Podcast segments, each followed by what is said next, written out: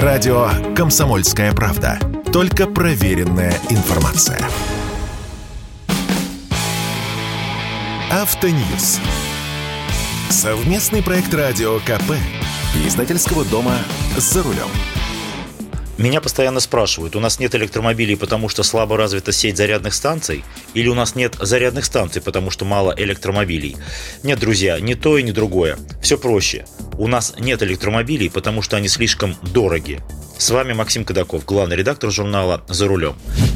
Вчера фирма Infiniti объявила о своем уходе из России, что было вполне ожидаемо. Куда Nissan, туда и Infiniti. Причем попрощалась в присущей серьезной японской компании форме, прислав мне письмо в типичном японском стиле.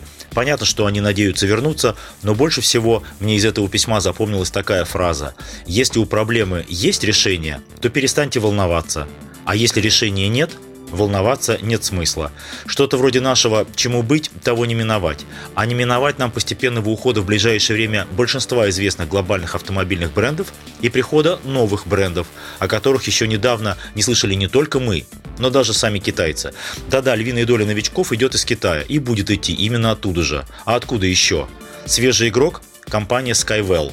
В Москве состоялась презентация электромобиля первенца под именем Skywell ET5. Это полностью электрический кроссовер. Его позиционируют как конкурента таким автомобилям, как Geely Tugela и Exit TXL. Длина 4 метра 70 сантиметров, 5 мест, передний привод, полного нет и не будет. Запас хода 520 километров, но это по устаревшему европейскому циклу измерений, а по более жесткому общемировому циклу получится около 400 километров.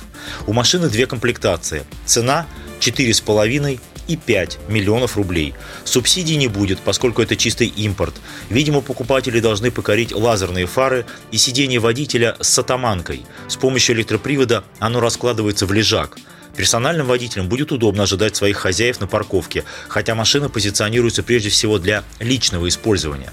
Сейчас оформляется АТТС на эту модель, одобрение типа транспортного средства. Она должна быть готова недели через три. Соответственно, сразу начнутся продажи.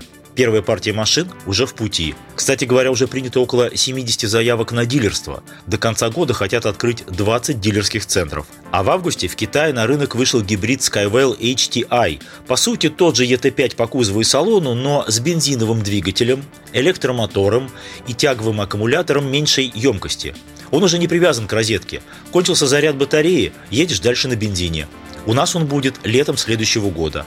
План продаж в России на 2023 год суммарно 3000 машин электрических и гибридных. Если на электрическом Skyway еще можно рвануть на дачу или даже в соседнюю область, то электрический микроавтомобиль Йо-Йо – это сугубо городская машинка – нет-нет, ничего общего со сгинувшим Йо-мобилем она не имеет. И с распиаренным, но так и не родившимся российским электромобилем Zeta тоже.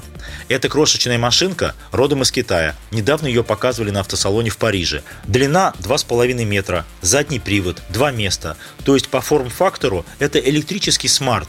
Наружные панели кузова, кстати, тоже пластмассовые, причем печатают их на 3D принтере. Непонятно зачем. Особенность машины в том, что у нее сменные тяговые аккумуляторы, их три штуки. То есть машину можно не только заряжать от розетки, а можно просто менять аккумуляторы, пустые на заряженные.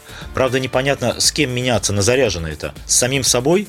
Запас хода всего 150 километров, это при идеальном раскладе. В реальной эксплуатации будет меньше. Предельная скорость всего 80 км в час. Йо-йо, не гони. Говорят, что это новая городская мобильность. Ну да, удобно, сильно ты не понарушаешь. В России уже оформили АТТС на партию из 150 машин. И вчера дистрибьютор уведомил, что скоро начнутся продажи. Обещают прямо-таки прорыв. Но когда именно и почем, неизвестно.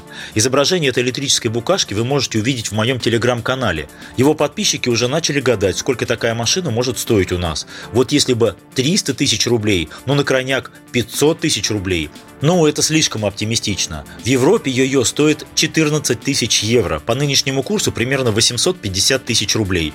Даже если вычесть тамошний НДС, а затем прибавить таможенную пошлину, наш НДС, интерес импортера и прочие расходы, получится далеко за миллион. И 99% покупателей скажут, уж лучше гранту. С вами был Максим Кадаков, главный редактор журнала «За рулем». Не унывайте, еще поездим, в том числе на электромобилях. Автоньюз. Совместный проект радио КП Издательского дома «За рулем».